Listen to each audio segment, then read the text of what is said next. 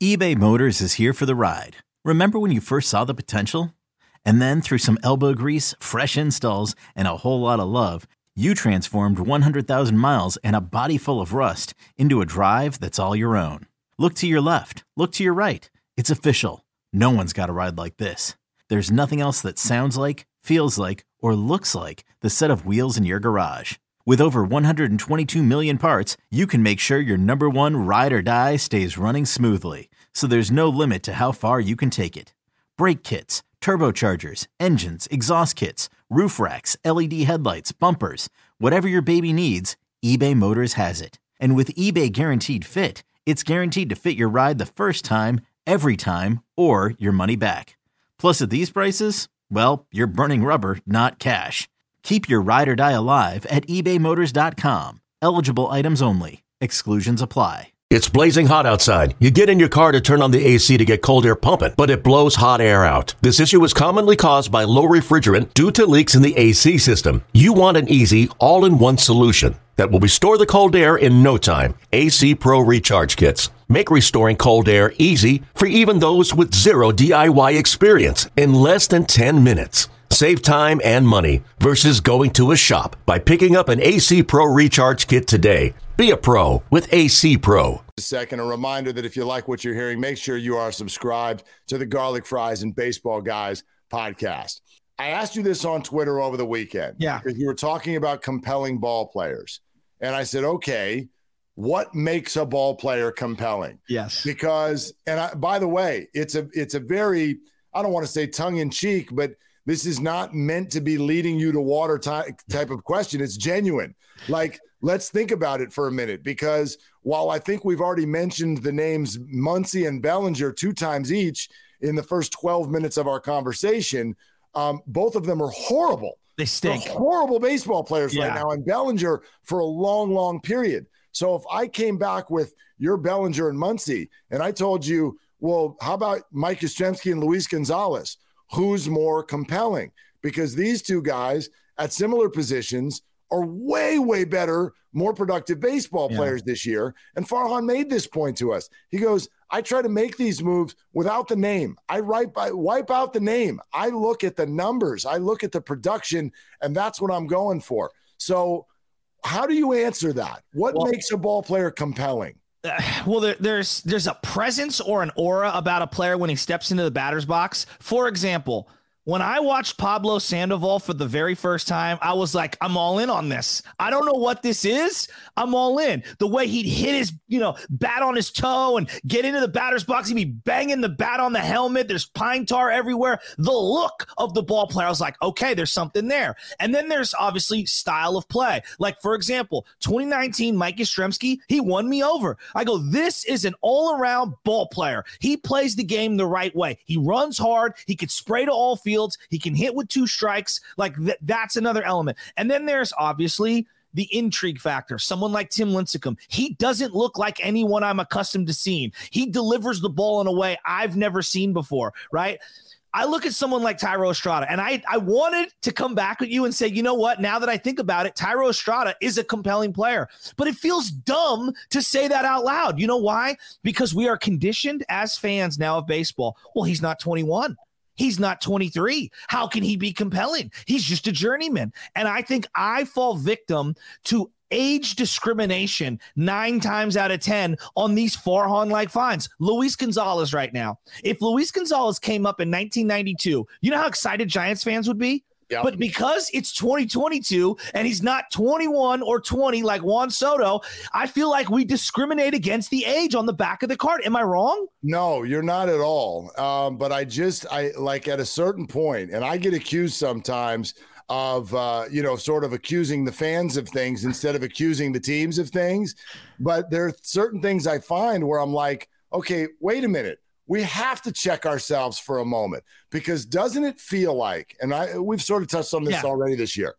Doesn't it feel like the Giants struggle to hit sometimes? Yes. Okay, feels like they struggle to hit.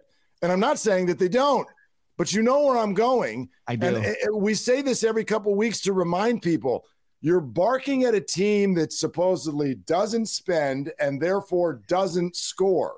Well, the team that's three games ahead of you, not the Dodgers, the Padres, oh, they've got some contracts and they've got some flair and, and, and they've got some name recognition.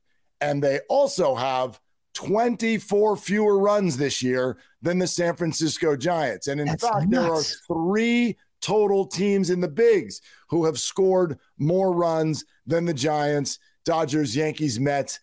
That's it. So I just want to continue to check ourselves because there's something that has happened this year in the wake of 107 wins that has made us bored with 33 and 26 and and a team that's the fourth highest run scoring team in baseball. So we ask what's compelling like I, I, I mean winning, scoring, I would I, I would have thought that those were the answers, but somehow so far it's not.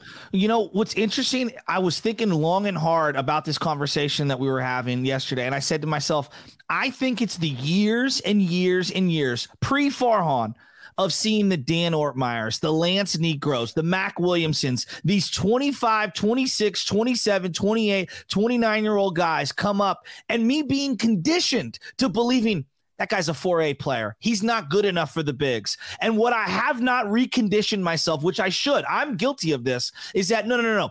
Just because the guy bounced around, why can't he be the next Jeff Kent? because that's what Jeff Kent was. Jeff Kent was a nobody before the Giants swooped him up. And then he ended up obviously batting behind Barry Bonds and having unbelievable success. Now, look, being Jeff Kent, you're talking about a unicorn. But my point is like, there's a happy medium here where you could still be a really good ball player like a Justin Turner was the last couple of years or what Max Muncy was a couple of years ago. But I really truly believe the years of the Mac Williamson types, and I'm not trying to crush him, I think it's conditioned me to believe it's all fool's gold. Hey, Rob Bradford here. You guys know I'm always up for a good MVP story. And one of the best stories is Wasabi Technology. Wasabi is the world's hottest cloud storage company, and it's become the go to provider for professional and collegiate sports teams, including 20 Major League Baseball teams like the Red Sox and NHL teams like the Bruins and Vancouver Canucks. Even the Liverpool Football Club is getting in on the Wasabi action. So, why is Wasabi the MVP? Well, Wasabi was purpose built to free businesses from skyrocketing storage costs and unpredictable transaction fees that the Amazons of the world are charging. In fact, Wasabi is up to 80% less than those hyperscalers and doesn't charge a cent for businesses to access their data. From Wasabi's AI enabled intelligent media storage, Wasabi Air, to the industry's only cloud storage service with triple protection against cyber criminals, data deletion, and ransomware, Wasabi's taking the lead in driving innovation in data storage and helping sports teams to unleash the power of their data. Wasabi, another Boston based championship team. Well, I uh, listen. I mean, you're you're spot on because um, you know who who once upon a time was Mike Yastrzemski and Luis Gonzalez, Max Muncy and Justin Turner. Yeah. And so I sit here and I go, what? Why are they compelling? Is it beards? Is it yelling at Madison Bumgarner?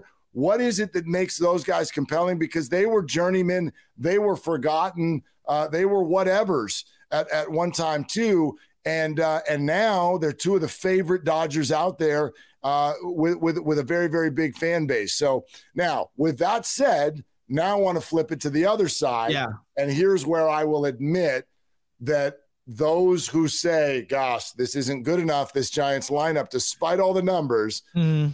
here's where they have a point. And even though it's a small sample, and I don't like that, I I do have to say, big time players seem to, and I'd have to check the numbers actually, but it seems like when it gets to playoff baseball, they have a bigger chance to make an imprint on a series. And again, tie game, game five, the series could not have been more even, but Captain 181 all year ended up getting the hit that pushed the Dodgers past the Giants. And so that's my one question left next time we have Farhan on. No, it's a good next question. question would be all right, you've got these guys who you've been able to find yeah. and you pull them off of the whatever heap and you turn them into incredibly productive baseball players. But do those players have a lesser chance in an eighth or ninth inning at bat against Max Scherzer than a Mookie Betts. Yeah. Even you know, even though well, Darin Ruf, Darin Ruf's numbers yeah. might have been equal to Mookie Betts if spread out all year last year, and Darin Ruf had a good series. Yeah. But is there something to be said for that? That is a question I still have. No, it's I think it's a super fair question. The one thing that I've noticed for me, and I'm different from other people. Do I love a guy who's a power hitter, a Manny Ramirez? Of course I do. I mean, who who doesn't love a traditional slugger, an Albert Pujols who can't run the bases?